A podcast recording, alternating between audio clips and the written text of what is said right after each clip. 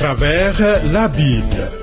Une série d'enseignements tirés de la Bible préparée par le docteur Vernon Maggie du ministère Through the Bible, produit par Trans World Radio. Réalisation Abdoulaye Sango, présentation Marcel Mondiou-Do. Bonne écoute à tous.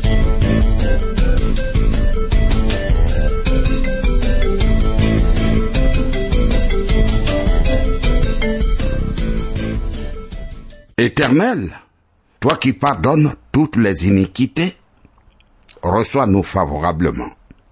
De tout notre cœur et avec des paroles, nous revenons à toi. Au lieu des taureaux, nous t'offrons l'hommage de nos lèvres, toi qui nous sauves. Bienvenue à l'écoute.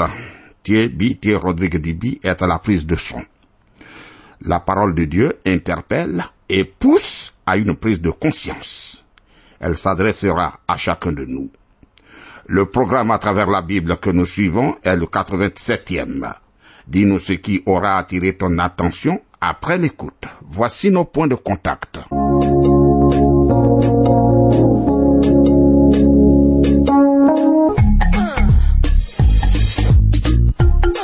À travers la Bible.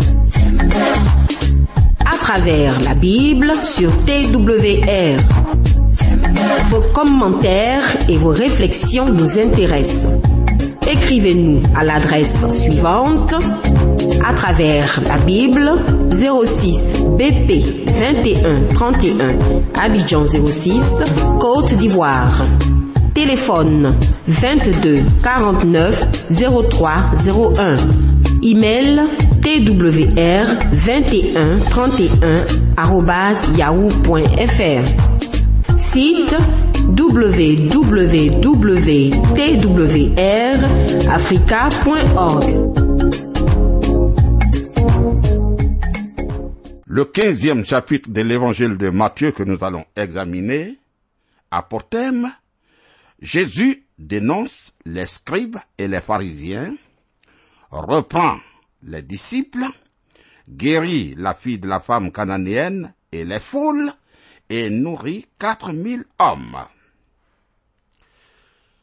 Ce chapitre continue à présenter Christ comme roi, et nous le montre en train de commencer à se diriger vers la croix. Nous avons déjà été témoins des conflits avec les chefs religieux et de son rejet par eux.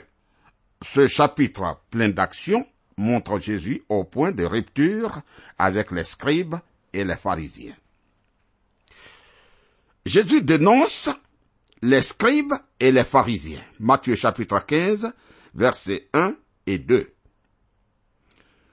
Alors, des pharisiens et des scribes vinrent de Jérusalem auprès de Jésus et dirent, Pourquoi tes disciples transgressent-ils la tradition des anciens Car ils ne se lavent pas la main quand ils prennent leur repas. Voilà. Les scribes et les pharisiens arrivent de Jérusalem. Dans le chapitre précédent, nous avons vu que Jésus et ses disciples se trouvaient dans un lieu désert où les multitudes ne trouvaient rien à manger. Et il les a nourris. À première vue, il semble juste que les chefs religieux viennent aussi à lui pour l'écouter. Mais en réalité, il ne s'agit pas du tout de cela. Ce n'est pas une visite amicale. Ils n'ont pas parcouru autant de kilomètres pour l'applaudir. Non pour accepter son enseignement, non. Mais ils sont venus pour le critiquer. Ils ne l'accusent pas de transgresser les Écritures, mais de violer leur propre tradition qu'ils considèrent comme égale en importance à l'Écriture. Ils veulent savoir pourquoi, pourquoi les disciples ne se lavent pas les mains. Ce n'est pas un cas d'hygiène qui les gêne, car ils s'en moquent, mais il s'agit de la purification rituelle, ce qui est très très important pour eux. Comme eux. Beaucoup de personnes croient que un rite public suffit pour être pur aujourd'hui. Alors, lisons Matthieu chapitre 15, verset 3. Il leur répondit, Et vous, pourquoi transgressez-vous le commandement de Dieu au profit de votre tradition?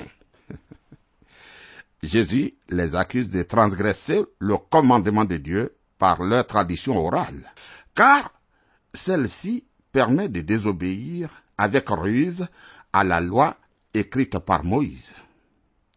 Matthieu chapitre 15, versets 4 à 6.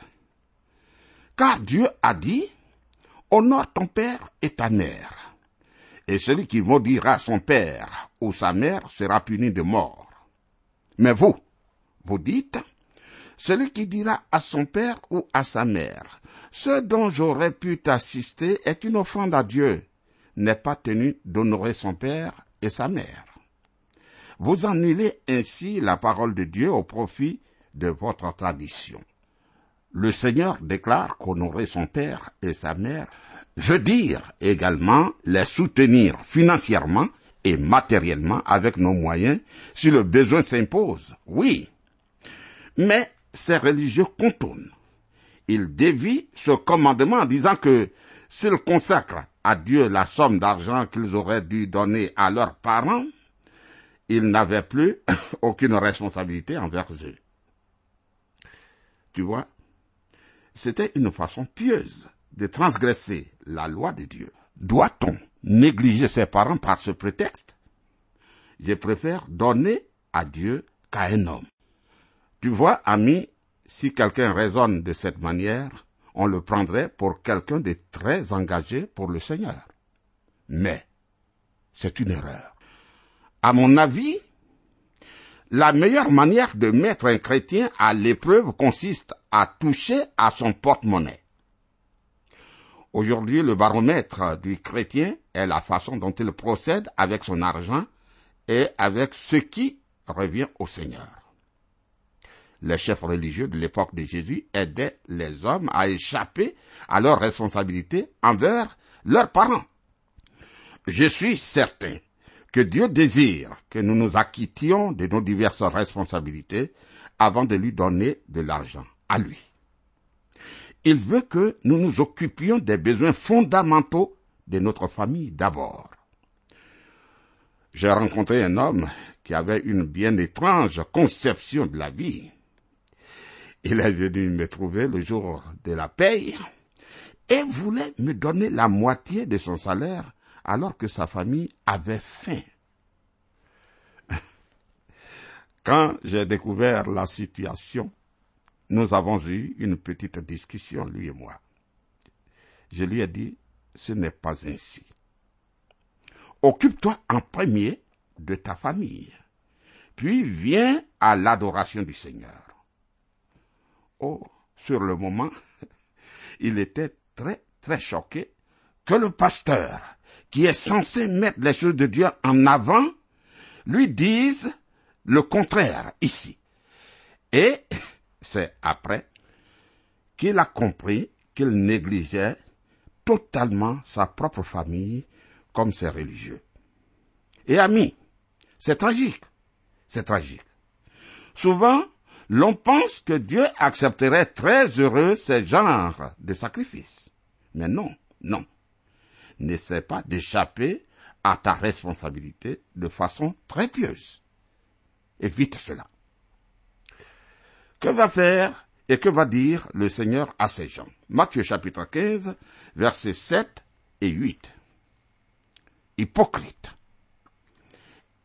Ésaïe a bien prophétisé sur vous quand il a dit, Ce peuple m'honore des lèvres, mais son cœur est éloigné de moi.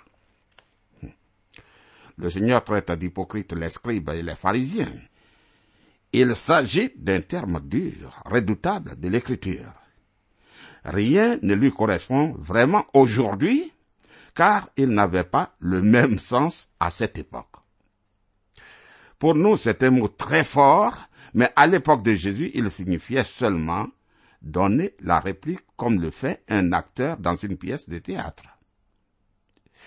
Jésus a accusé les scribes et les pharisiens de considérer la religion comme un théâtre et de jouer de la comédie. Ils font comme au théâtre. Les chefs religieux désiraient voir les gens se laver les mains sans s'occuper de la condition de leur cœur, ce qui est pourtant très important et qui revêt pour Dieu une importance primordiale. De façon très pieuse, ils transgressaient la loi de Moïse. Chers amis, nous aussi sommes très doués pour trouver des solutions fondées sur notre raisonnement. Les parents disent à leurs enfants, ben, lavez-vous les mains avant de passer à table. Mais ils ne veillent pas sur ce que leurs enfants regardent à la télévision. Ce qui est bien plus préjudiciable pour leur vie intérieure. Certes, certes, les enfants doivent se laver les mains, mais ce qui est dans leur cœur est beaucoup plus important, n'est-ce pas? Maintenant, notre Seigneur va s'étendre sur le sujet. Matthieu chapitre 15, versets 10 et 11. Ayant appelé à lui la foule, il lui dit, écoutez et comprenez. Ce n'est pas ce qui entre dans la bouche qui souille l'homme, mais ce qui sort de la bouche, c'est ce qui souille l'homme. Jésus enseigne un grand principe. La cause de la souillure morale n'est pas physique, mais c'est spirituel. Matthieu 15, verset 12. Alors ses disciples s'approchèrent et lui dirent, Sais-tu que les pharisiens ont été scandalisés des paroles qu'ils ont entendues? Les disciples sont étonnés, ils sont surpris que le Seigneur choque les pharisiens. Jusque-là, il y avait eu des conflits entre les chefs religieux et Jésus, mais nous assistons maintenant à la rupture. Le Seigneur continue à instruire ses disciples. Matthieu chapitre 15, verset 13. Il répondit, Toute plante que n'a pas plantée mon Père céleste sera déracinée.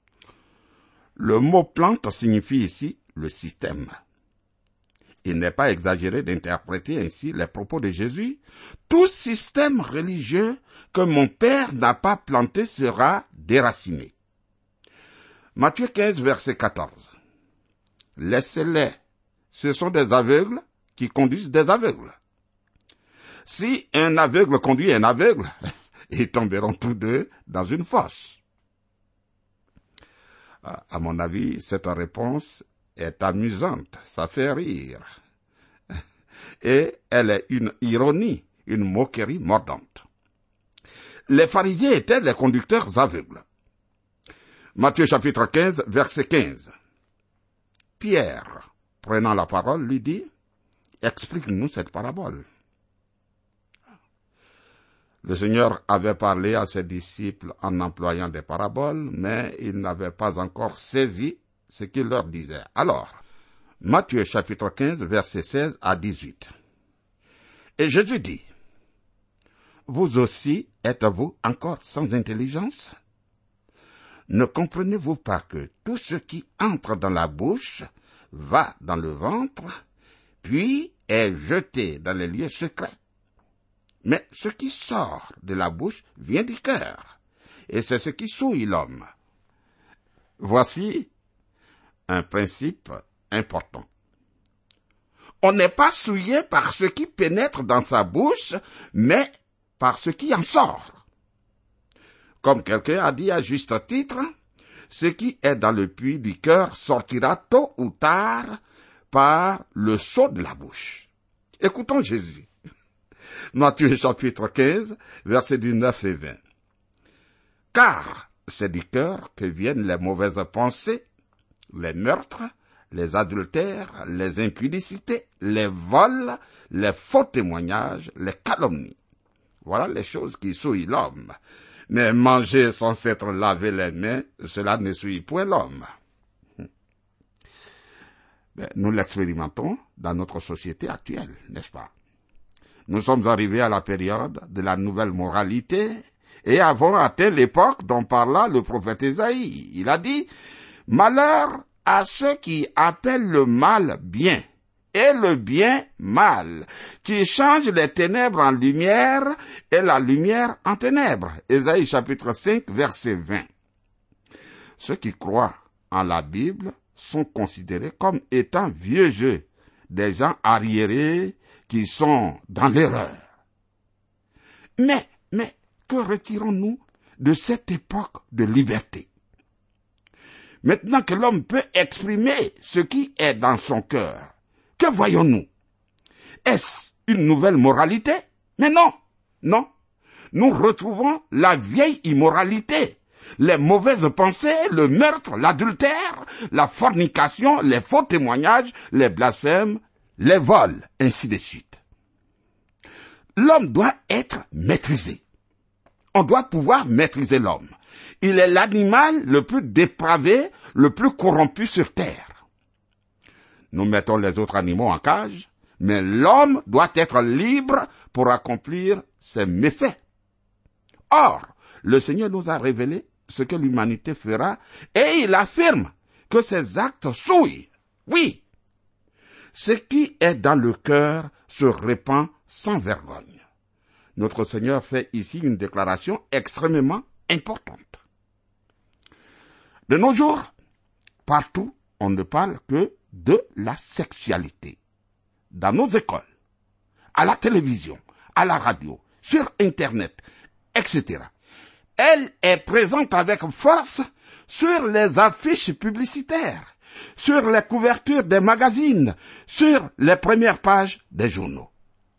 Chers amis, tout ceci nous souille. Ne me dis pas que toi, tu en es impénétrable, imperméable. Nul ne l'est. Nul. Nos enfants et nos jeunes gens sont souillés sous prétexte de la liberté d'expression. Oh, au secours Seigneur. Jésus guérit la fille de la femme cananéenne. Matthieu chapitre 15 verset 21. Jésus, étant parti de là, se retira dans le territoire de Tyr et de Sidon. Ah. Maintenant, le Seigneur quitte Israël pour la première fois pendant son ministère public. C'est un fait intéressant parce qu'il est venu en Israël comme le roi. Il est venu en Israël comme le roi. Quand il a envoyé ses disciples en mission, il leur dit de se rendre dans les villes d'Israël, mais pas au-delà de la frontière. Puis le Seigneur a été rejeté par Israël et un conflit a éclaté. Le point de rupture entre Jésus et les chefs religieux s'était produit juste quelques versets auparavant. Maintenant, que se passe-t-il? Jésus lui-même franchit la frontière d'Israël et annonce un autre grand principe il va désormais s'occuper des païens. Jésus va s'occuper des païens. Son invitation s'exprime ainsi, Venez à moi, vous tous qui êtes fatigués et chargés, et je vous donnerai du repos. Voilà. Matthieu chapitre 15, versets 22 et 23. Et voici une femme cananéenne qui venait de ces contrées lui cria, Aie pitié de moi, Seigneur, fils de David. Ma fille est cruellement tourmentée par le démon. Il ne lui répondit pas un mot, et ses disciples s'approchèrent et lui dirent avec insistance, Renvoie-la, car elle crie derrière nous. Tu vois, la femme cananéenne était un mélange de plusieurs races et une vraie païenne, Vois Marc chapitre 7 verset 26 pour sa nationalité. Elle n'avait aucun droit à l'égard de Jésus en tant que fils de David. Et quand elle s'adresse à lui comme tel, il ne lui répond pas. Voilà. Les disciples disent alors, ben, renvoie-la, car elle crie derrière nous. Elle les dérangeait, les embarrassait. Maintenant, Matthieu chapitre 15, verset 24. Il leur répondit, je n'ai été envoyé qu'aux brebis perdus de la maison d'Israël. Ah, cette affirmation peut paraître dure, mais c'était une réalité. C'était une réalité. Jésus s'offrait d'abord comme l'accomplissement de toutes les prophéties concernant la venue d'un roi de la lignée de David. Il obligeait cette païenne à le reconnaître. Il faut qu'elle le reconnaisse, elle. En premier, Jésus est venu comme roi des Juifs. Note-le bien, c'était la première question qui devait être réglée. Il est mort avec cette inscription écrite au-dessus de lui sur la croix. Voici Jésus, le roi des Juifs. Maintenant, remarquons l'attitude de cette femme. Matthieu chapitre 15, verset 25. Mais elle vint se prosterner devant lui, disant, Seigneur, secours-moi. Quand elle s'est adressée à lui comme fils de David, il dit, Je n'ai été envoyé qu'aux brebis perdues de la maison d'Israël. Comme païenne, elle n'avait aucun droit par rapport au fils de David. Cependant, elle se prosterne et l'adore en l'appelant Seigneur et lui demande de l'aide. Maintenant, elle va recevoir de l'aide, comme nous allons le voir. Matthieu chapitre 15, verset 26. Il leur répondit, Il n'est pas bien de prendre le pain des enfants et de le jeter aux petits chiens. Ah, voici une affirmation qui ne manque pas de vigueur, de dureté. Cette parole aurait fait fuir plus d'un. Nous aurions tourné les talons et déclaré, Monsieur Jésus, vous ne pouvez pas me parler de la sorte. Mais Matthieu chapitre 15, verset 27. Oui, Seigneur, dit-elle. Mais les petits chiens mangent les miettes qui tombent de la table de leur maître. Tu te souviens que le Seigneur a parlé du pauvre homme qui mangeait les miettes tombées de la table du riche et dont les chiens sont venus lécher les plaies. Les Israélites se servaient du mot chien pour désigner les païens on prend les païens pour des chiens. Cette femme était prête à supporter ce reproche car elle croyait au Seigneur Jésus. Matthieu 15, verset 28. Alors Jésus lui dit, Femme, ta foi est grande, qu'il te soit fait comme tu veux. Et à l'heure même, sa fille fut guérie. Ah, le Seigneur s'est émerveillé vraiment de la foi de cette païenne. Il avait déclaré, Venez à moi, vous tous qui êtes fatigués et chargés, et je vous donnerai du repos.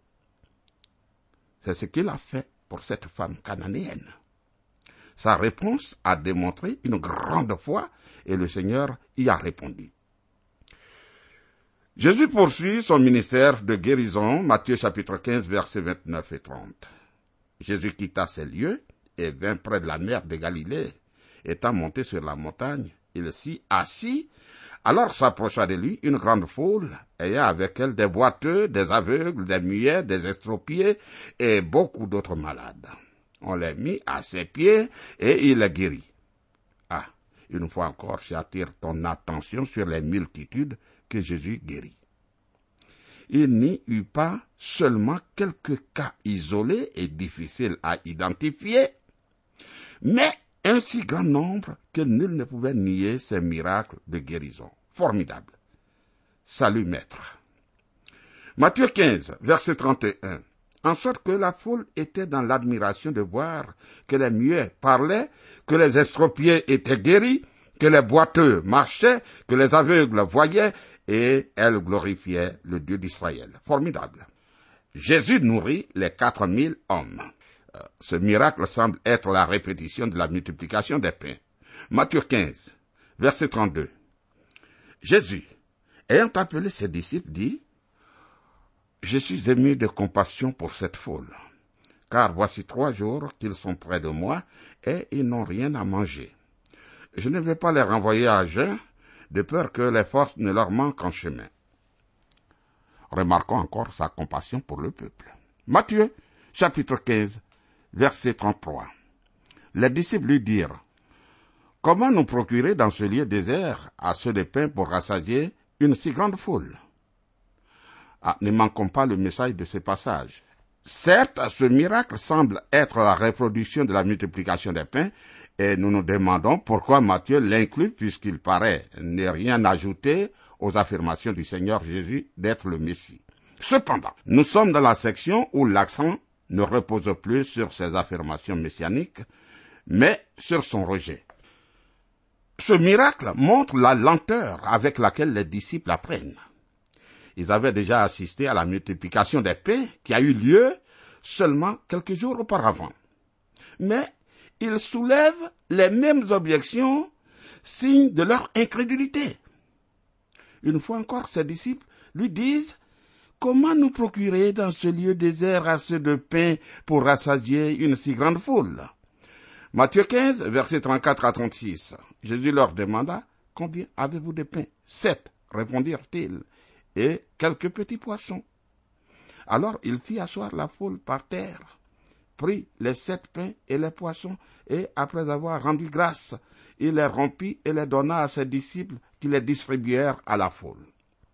À nouveau, Jésus nourrit la foule. Évidemment, les disciples n'avaient pas compris la leçon. Leur refus de croire véritablement est une forme de rejet.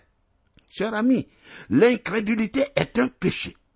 Je le répète, l'incrédulité est un péché. Je dois te confesser ceci. Moi, je voudrais croire en lui davantage.